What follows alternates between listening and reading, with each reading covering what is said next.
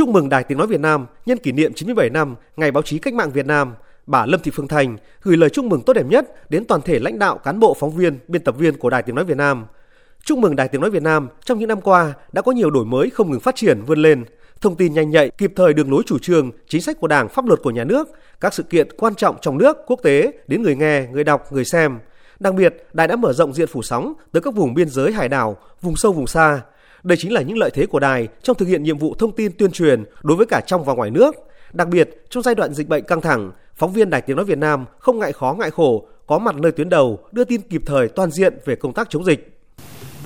Với văn phòng Trung Đảng thì chúng tôi cũng rất là cảm ơn các đồng chí là cũng đã luôn đồng hành gắn bó trong cái công tác thông tin tuyên truyền nói chung phục vụ lãnh đạo Đảng nhà nước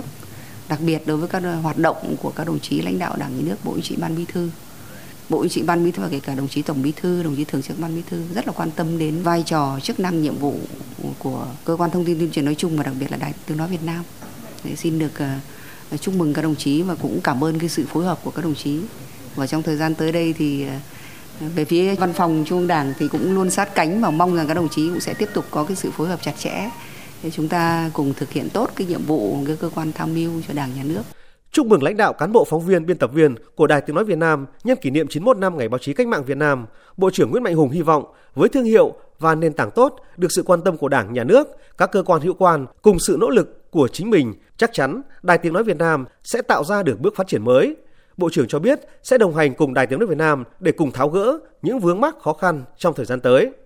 Thay mặt lãnh đạo, cán bộ phóng viên, biên tập viên, ông Đỗ Tiến Sĩ, Ủy viên Trung ương Đảng, Tổng giám đốc Đài Tiếng nói Việt Nam cảm ơn những tình cảm mà Văn phòng Trung ương Đảng, Bộ Thông tin và Truyền thông đã dành cho Đài Tiếng nói Việt Nam.